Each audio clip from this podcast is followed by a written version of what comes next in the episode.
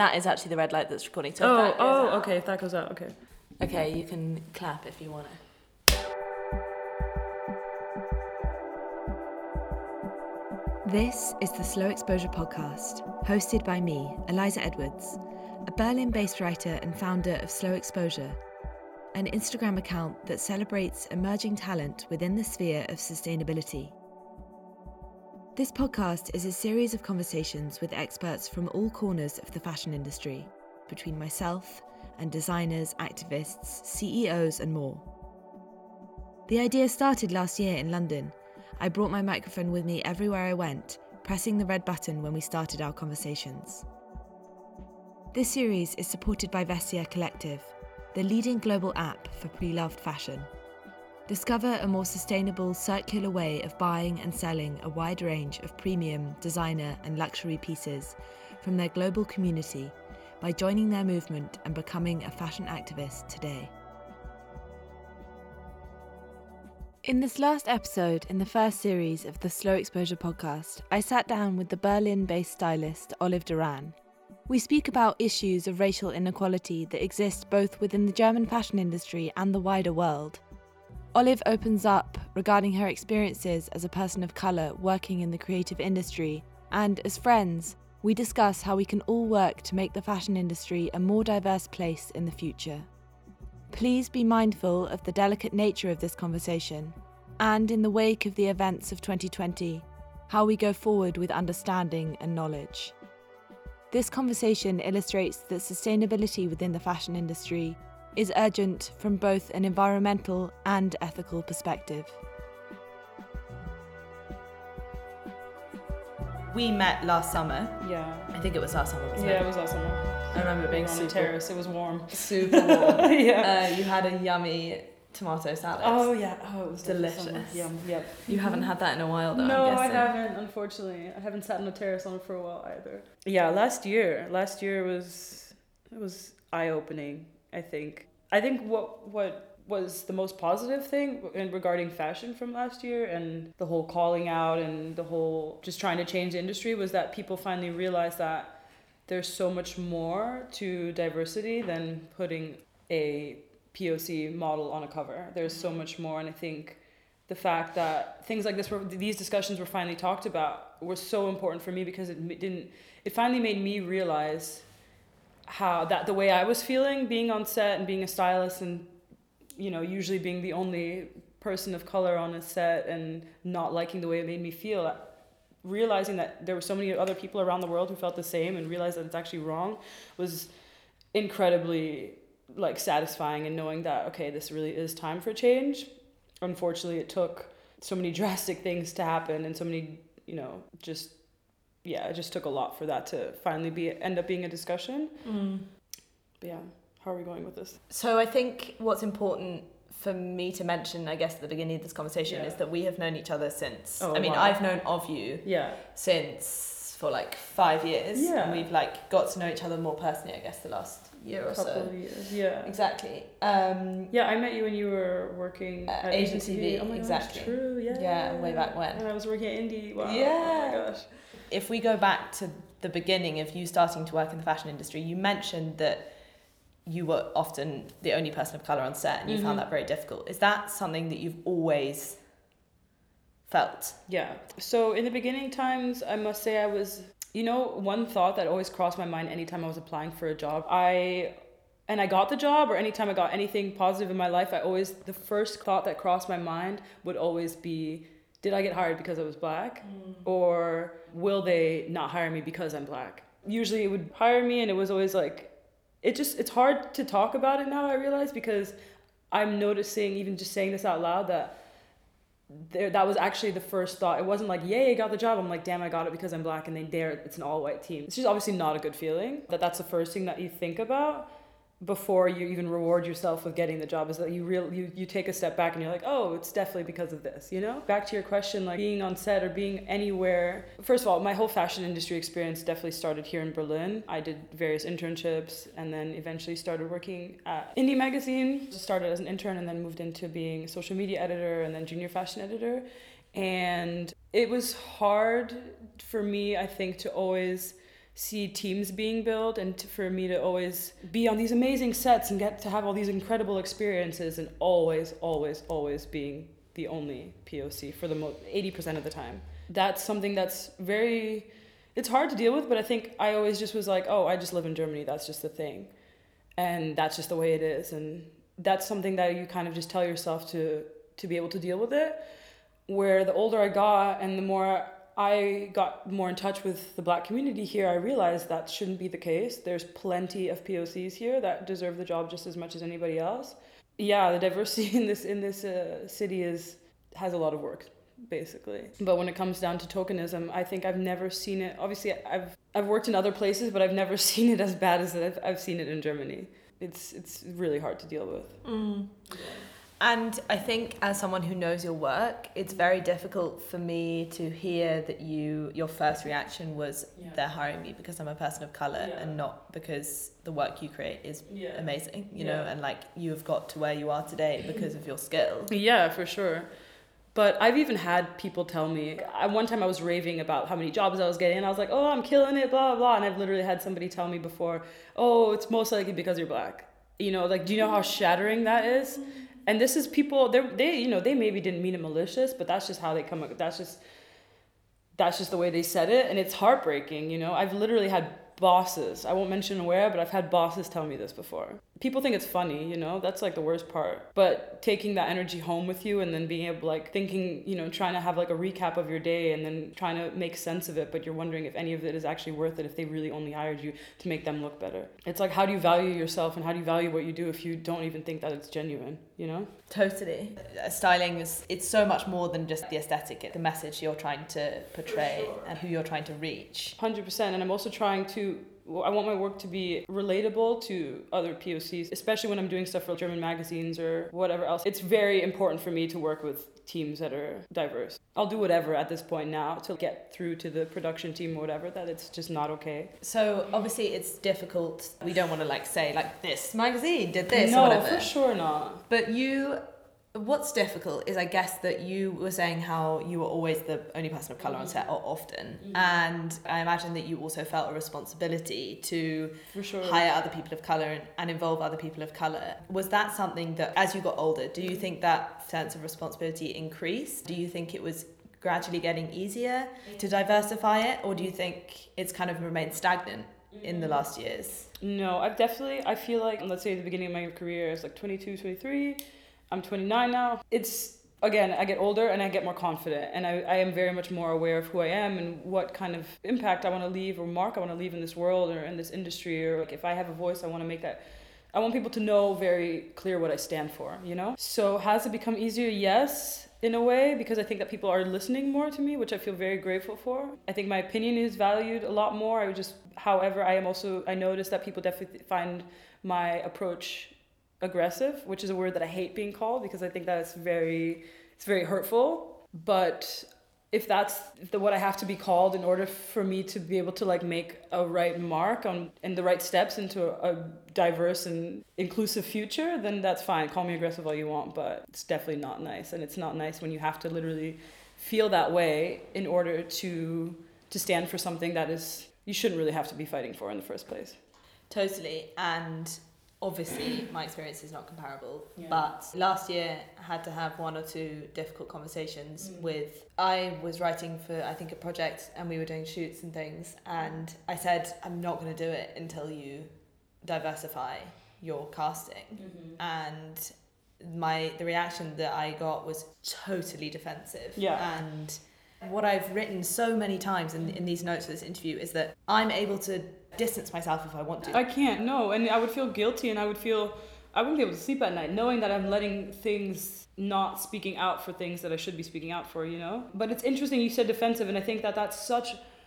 In the industry here, at least, I find people getting, instead of hearing me out, they get so defensive so quickly, which leads to this whole white privilege and this white fragility thing, which I honestly don't have the patience for it's really hard when you have to deal with everything that's going on in the world and you have to also educate people individually on what the fuck is wrong and why why why they're being so defensive you know do you ever feel like you're fighting a losing battle sometimes yeah for sure sometimes it just sometimes I can tell by the way that people look at me that they're just gonna they're waiting until I'm done. Carry on and move on with their day and pretend like that conversation just never happened, you know? Yeah, for sure. But I'm not gonna let that. Nobody should let that stop them, you know, because maybe one person might not listen, and that's their dumbass fault. But at the end of the day, there's so many other people who will, and who do want to be better, and who do want to improve. And I think that's just also really important is to just try to have a positive outlook, and not just be so angry with everything. Like that's also a problem that I had last year, is because I spent so much of last year being angry and hating the world, and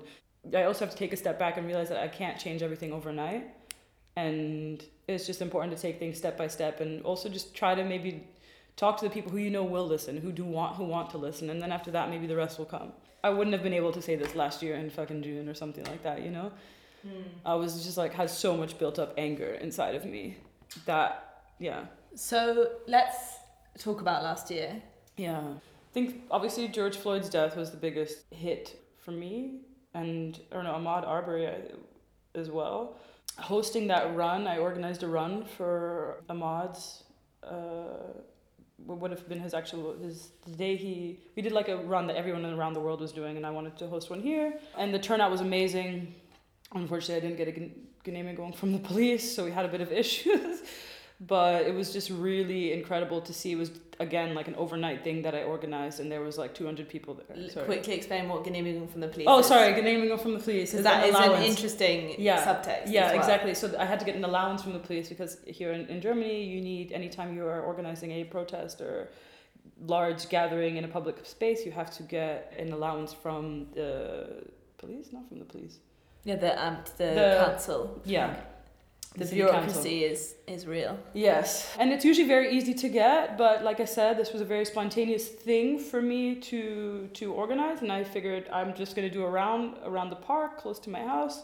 You know, it's more of just like bringing everyone together in solidarity. It wasn't necessarily about the run, but I was very happy to see such a large turnout. But of course, that was the reason the police we're not so happy, of course. Also, it's a pandemic. Luckily, they stopped us, didn't fi- end up finding, giving me a fine, and they did let us carry on in smaller groups. So we like dispersed, which was uh, good. But in general, the point is that that turnout was so incredible for me, and and it really made me remind myself that I do have a voice, and I felt like I do have a responsibility here, as a black person in Germany, to to build awareness, you know, and to bring people together and to talk about these things and to to just openly try to change, you know so that that was the big that was a big thing for me and that was after that i realized like okay i really need to be a lot more active and the fact that i am also american by birth i and grew up in dc everything that happens there not only is it the states and it's happening to black people but it's also in like my hometown so like it's it just hits home even closer i remember you mentioned yeah. at the time of that this was all happening that yeah. your friends back in the states were i mean your connection to america makes this all a lot more personal, I guess. For sure. I have friends who skate at, at, at, Freedom Plaza, which is right next to the White House. And if you're not familiar with DC, Freedom Plaza is like the, the, the road that people like kind of march down when they're any anything in DC is at Freedom Plaza. So when my boys are there every single day skating and seeing what's going on, and they're all black, and you know they're they're in the riots, and they're they're seeing I'm seeing videos of them getting maced, and me waking up at like 4 a.m. to like check Instagram stories to see that shit was just dark, and that like just did a crazy thing for me. Like I like couldn't sleep. It was just nuts, you know, to see white police officers just like literally beating up black people in in the you know in DC. It's just it's it's horrible. Yeah, and you live in Berlin. And you live here. and and I was totally oblivious to the level of racism that was happening in this city and in this country. Mm-hmm. And I think to take it back because I'm trying to do a rough timeline, but it's yeah. kind of difficult. To last October, October 2019, Elle Germany brought out a publication mm-hmm. and it had a blonde woman on the front and it said in uh, in text back to black mm-hmm. and inside there were multiple insane mistakes in this publication, but inside it said it had a picture of a black model and someone else's name underneath. Mm-hmm. And in German, but translated, it essentially said that black was a trend, being black was a trend. Mm-hmm. And I've never felt so guilty in my existence because and it's such a weird type of guilt because obviously I'm not personally Of course not. Yeah. I guess I felt guilty for even being part of the German fashion industry, Mm-hmm. and it really exposed what you'd been experiencing this whole time Yeah, for sure. in such a public way. in such a public way and it's just it's just so shitty because i think that so much of last year i had like flashbacks of things it felt like all of these like terrible memories that you just like passed back and you never talk about after they happen it felt like all that came through. And it was like all these things in my mind being like that wasn't right that wasn't right that wasn't right like that felt so fucked. And the worst part about it is that like like all of those situations that i felt that that came into my mind like 90% of that was like work related it wasn't with friends. It wasn't like out that somebody said something inappropriate. It was all in like my work environment and that was like holy shit. Like what am i doing in this fucking industry you know? What am i actually doing? Am i actually appreciated or am i just here because people like my braids? Like it's super weird you know? And you start to devalue you don't devalue yourself but you just start to wonder if anything you ever did was because people like you or not you know or people people respect your work or if it's just because they really need to make themselves look cool and diverse. Like i genuinely feel that way you know? Remember like just comments about like hairstyles that i've had and everything like that like all in workspaces that were just so inappropriate that you just you just kind of shrug off and don't think about you know? And i never said anything in the past but it's just it just feels so it's just a lot. It's a lot to ha- handle and a lot to reflect and a lot to think about.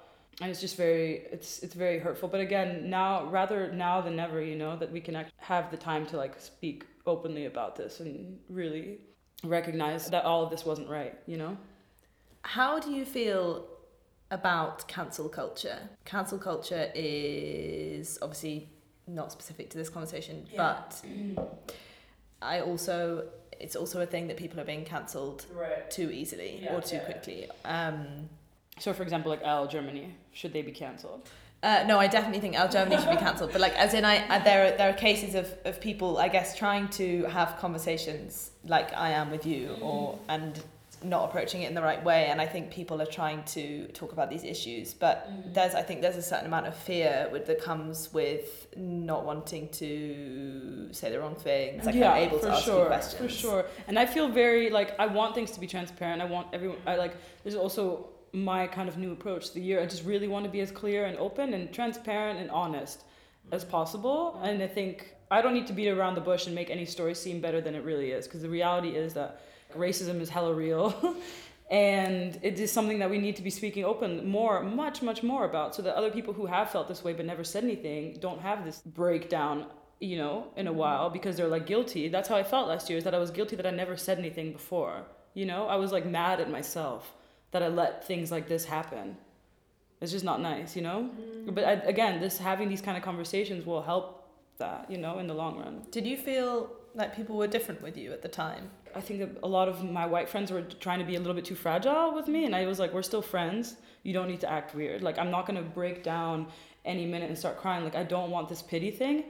And uh, that's also a conversation that I had a lot with um, some of my black friends. It was we were just like, we don't want white people to constantly treat like tippy toe around us and treat us differently because that's not gonna help the issue, you know yeah, I definitely felt like people just. I was always getting the. Are you okay? Can I get you? Somebody asked if they could get me groceries last year. Like it was just weird. I was like, I don't need like white servants. That's just strange.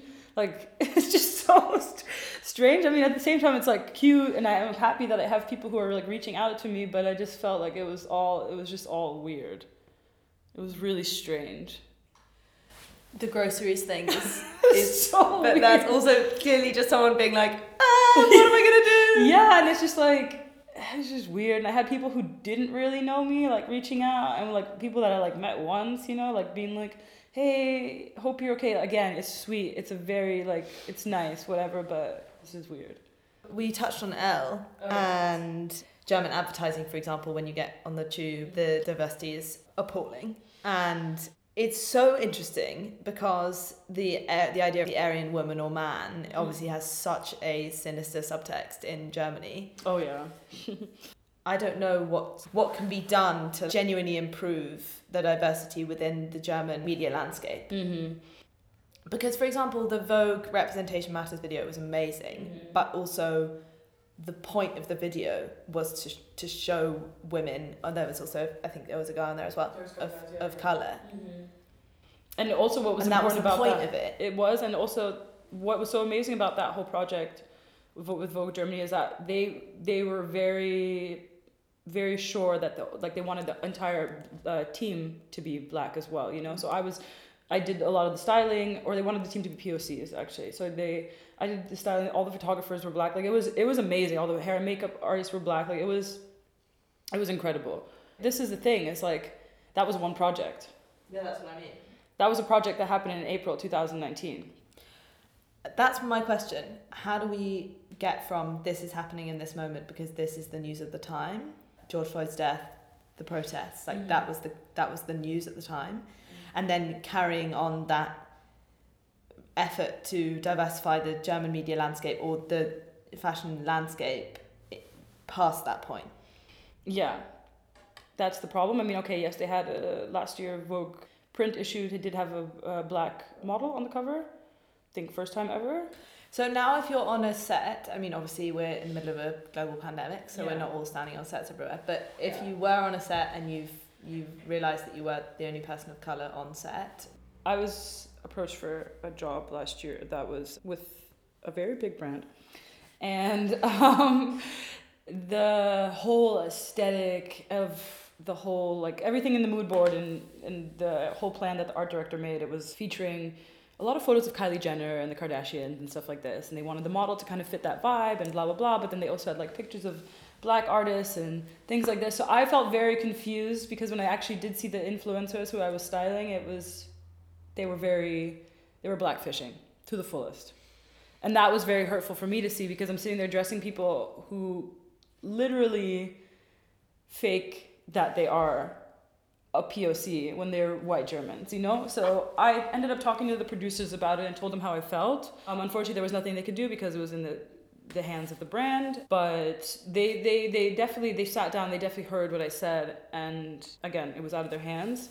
But that didn't just getting to that point of like reaching out to the the people who got you the job and telling them how you really feel i think was already very rewarding for me. Even if there was nothing that could be done mm-hmm. i still felt like i made a good impression you know to the team at least but again, yeah it's such an emotional strain on it's you. so it's it's it's bad honestly it's really bad the most I have to do is say, yeah, but where are you sourcing that cotton from? yeah you know. yeah yeah, yeah exactly yeah it's hard i mean I am a white woman. yeah And the only, I've spoken to you about this when we had our coffee, the only way that I can remotely try and identify with what you're saying is my own experiences of sexism. yeah And the worst thing is when someone tells me, a man tells me how I must be feeling thank you how in this situation, and you realize that sexism is everywhere in the way that racism is everywhere. sexism is definitely everywhere Do you find that people put their experiences or speak for you f- with, with the experience that they think you have had in the way that I can only yeah only relate to it Yeah. in, in the way that I experience Mhm. sexism? Yeah, I do. I um I do and I find that a lot and I find that very strange that I personally because if I were like a white person I would never I would just never try to even put my my myself in or I don't know, it's hard to think about but like To put your ex- to try and imagine this experience of someone else is totally arrogant. and it's just wrong in so many ways. So after the summer, Yeah. we're still in a pandemic. There was a month on my social media where it was all anyone talked about, and then I noticed a huge to nothing. yeah. Yeah, that was um it was just hard to see that people I think social media I, I have a weird like relationship with social media now, uh, especially after last year. I've learned that social media it's good and bad, but I think more bad than anything else. Um, it's great that you know we can build awareness and out the people that needed to be outed, and like you know that that news can be shared, and you know that we can raise awareness of really the right things. However, um, it teaches me a lot about people and i think people just so carelessly post and do this and that and it's just like it's very hard to see and i think that there's also a lot of these fake woke people out there who just feel like oh i act one way on social media but in real life i don't really care you know and that's like just something that i've learned so i was really upset and i remember the, from if i think about the beginning of the whole Black Lives Matter movement of last year to the end of last year, I was so angry for any white person who wasn't posting. And at the end, I was just like, oh my God, what am I like? social media isn't the only way to find news you know like it's it's really okay if people decide not to you know it's it's not like they need to be canceled for sure but it's just really it's just really sad to see how quick people go from caring to not caring at all. And i think that has been like the harshest thing for me is just also just realizing that it's just so not genuine social media like we can't take it too seriously at the end of the day we really shouldn't i think there's a common misconception that social media is an extension of your existence. Mm-hmm. The idea that someone is judged on their belief system from their social media or lack of social media to me is something that's it's really disturbing as someone mm-hmm. who really feels the emotional impact of social media on my life. I used to think that social media was so much part of me and I was like, "Oh my god, I make money with it. I do this, I do that." And I had to take a step back and realize this is not real life. Like this is really, really not it. And to just kind of step away and also just share less personal stuff. And I don't know, just really, I look at social media now as just like, okay, I'm gonna use it to still share news and still like try to get my voice out there and post what really matters. And at the end of the day, it's also just a money making tool. Like, let's be honest. Use it to how it can help us, but yeah. but not let not let it, it dictate your life exactly and not let it become too much of your personal being and not you know let it define your personality too much that's the thing and i've just seen so how social media has also just affect i've had so many close friends who have deleted their accounts and how happier they are is, is, is pretty nice with your work do you want to be portraying a political message I think I'm, my mission is genuinely to just try to make this industry a lot more diverse and real and honest and build it from the inside out, you know? Help rebuild it from the inside out. How do we do that? By diversifying teams, like looking looking internally and seeing, you know, who are the people who are building teams at the end of the day? Who are the people who are building these major campaigns? Who are the creative minds behind this? Are there POCs involved in that process as well? You know? We need to really start from the bottom upwards, like with the fashion industry really needs to rebuild itself really from the bottom up.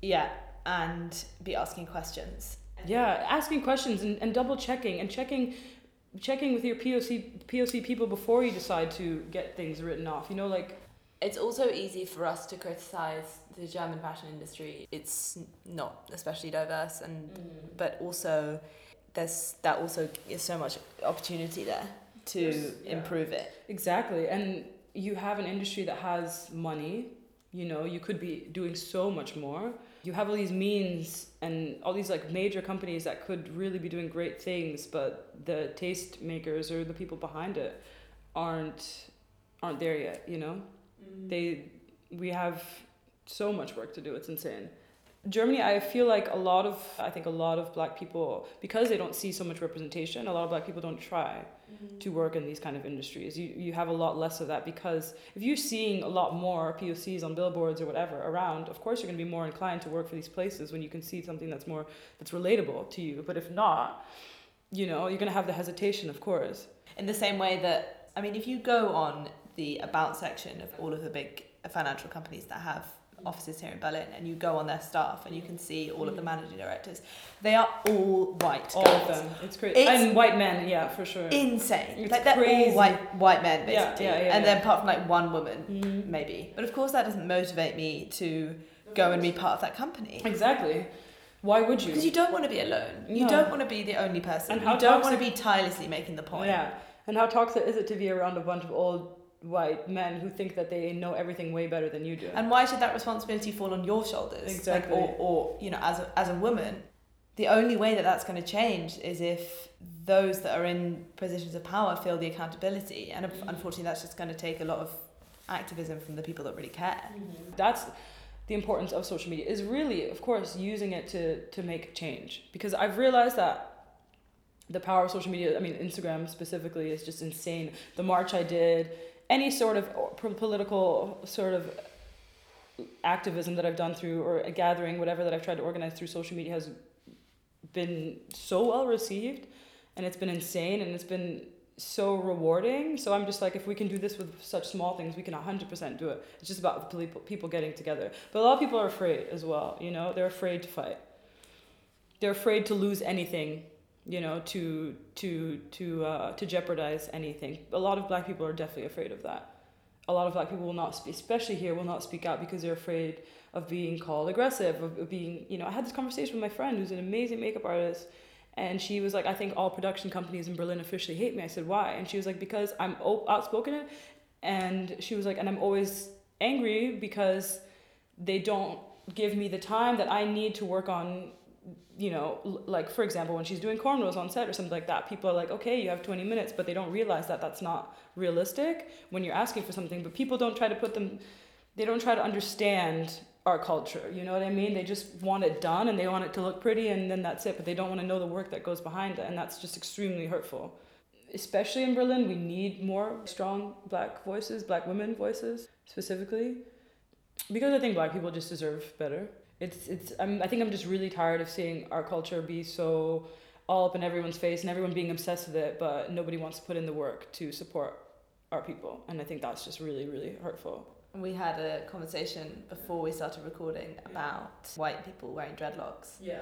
So this is this is a really interesting conversation because I remember so my mom is an African woman from Kenya, moved to the US in the 80s and we lived for a little while in Germany when I was a kid. We lived in Cologne and there my mom had an afro shop. Cologne has a lot of Africans, which is which was really great for my mom's business, but of course there was a lot of uh, white German women who wanted braids.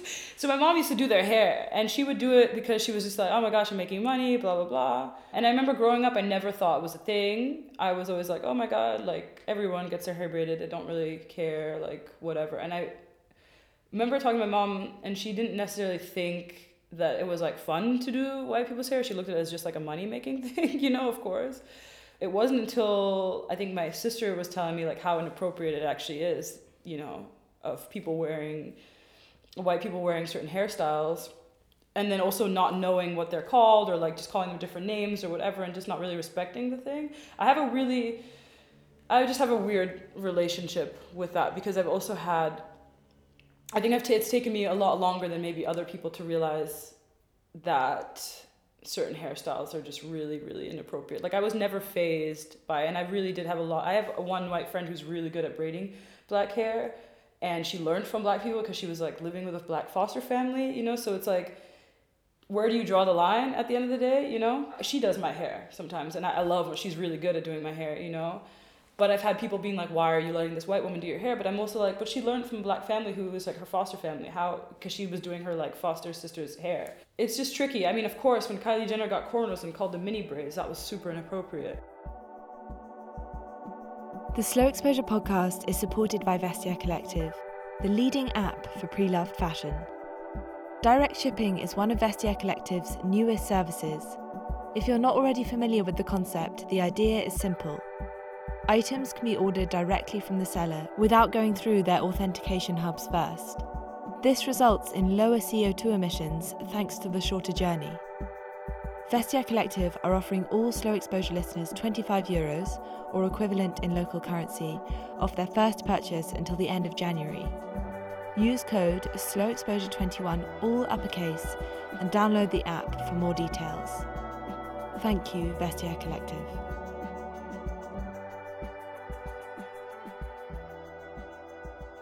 Can we talk about what you told me before the recording about what happened in December with your cousin? last year, on top of everything else, I found out that four four of my family members in the U.S.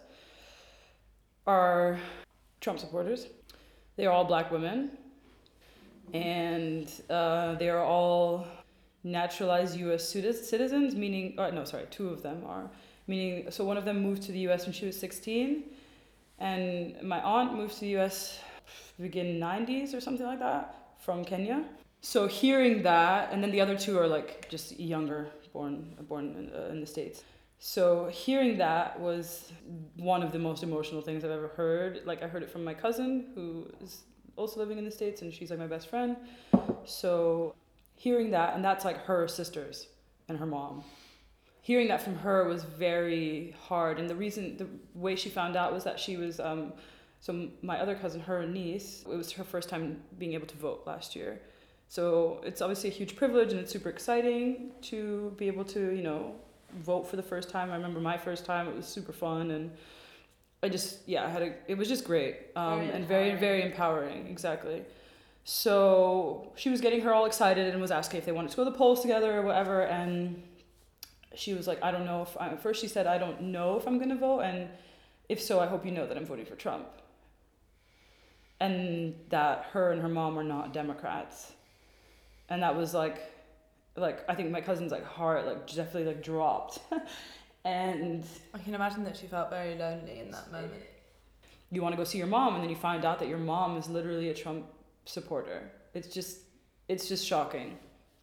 And she was obviously trying to find out why and was like trying to, you know, just have a discussion and the thing is that none of them wanted to talk about it. They just said, you know, you have your views, we have ours, but just know that the Democrats are pedophiles.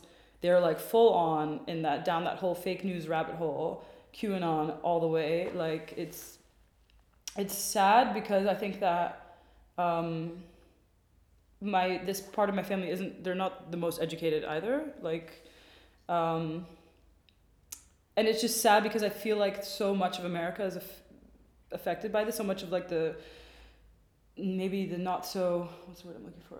Not so like fortunate people or not the what best educated people are getting the right news you know? So they're just like reading watching youtube news after youtube news after youtube news and just getting fed this like disgusting information um, and having their mind made up. And that's like what they're going to. And they're like full on dead ass trump supporters like they don't see any different. They think biden is, is, is a sneaky fucker. I mean he's not my favorite either but anything's better than trump. Yeah so finding that out was just dark. And it's all the same kind of views. It's all the super religious born again christian kind of families that just don't want to see anything else. Um, and they genuinely think Trump has done really well, and they think that the media has showed the worst of him. When I remember growing up, I, like I said earlier, I didn't experience that much racism because we, it, with my family, it was like my mom and dad. We were like, you know, don't pay any racists any mind, like whatever. That's you know, and we just such a mixed household, so many people from all over the place, and it was great. But I do thinking back to it now, I think that my mom always wanted, she never really wanted me to see racism. She just wanted to ignore it. And I think that still plays in. Do you think to protect you? Protect me, but also, I think she just didn't want me to think that racism was a thing. I think she was like, oh, we've moved to America, it's, things are better here. Like, I think she was just like. An, an optimism. And I've had this conversation with friends here as well who, who's, who felt the same, who have Af- two African parents and we're kind of like when we moved to Germany, let's just call let's just forget about like racism and just live a life here, you know. So they don't want to talk about like things like police brutality and stuff like that because they just feel like they've just come here for a better life and that's just like it. They need a fucking break. Yeah, exactly. You are a very strong person to be able to confront these issues in your job. Yeah. I think there are lots of there are many people that that don't have the energy for it. You know. Yeah, I mean, I don't say.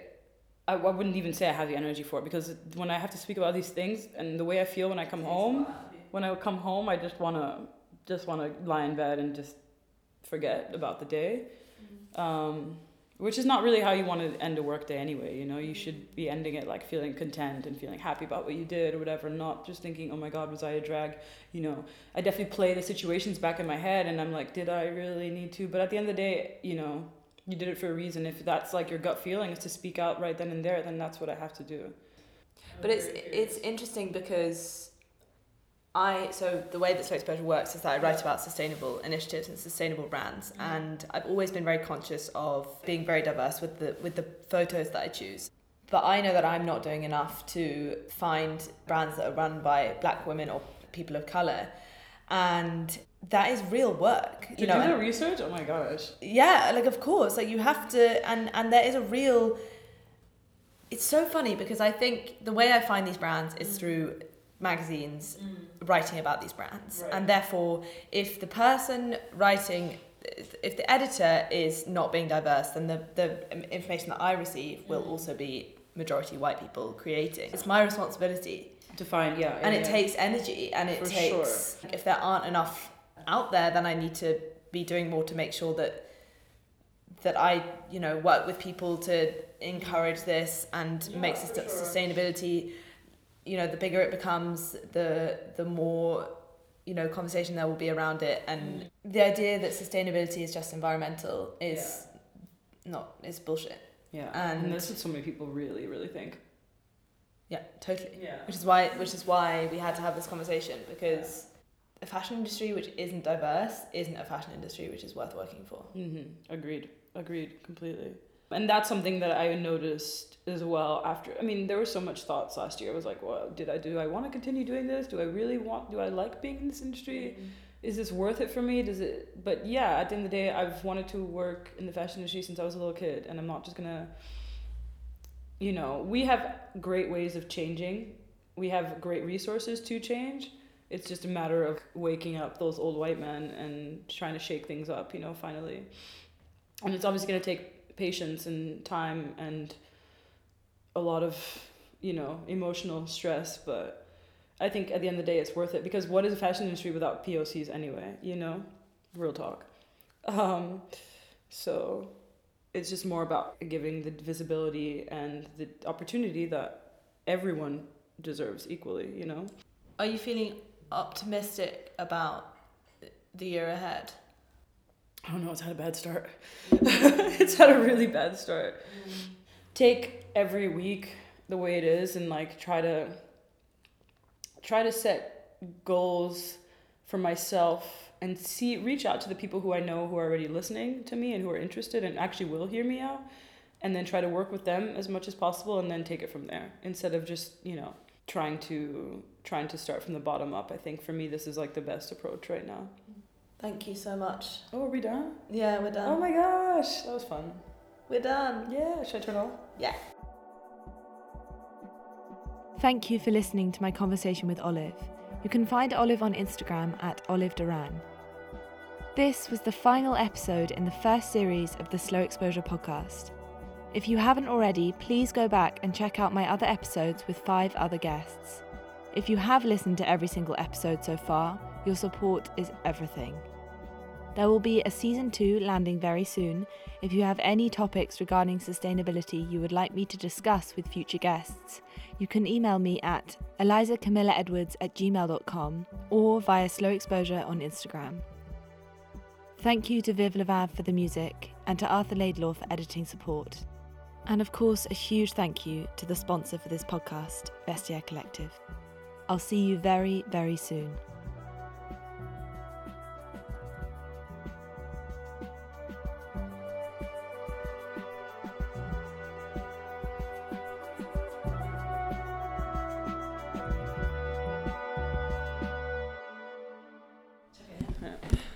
Delete this i'll cry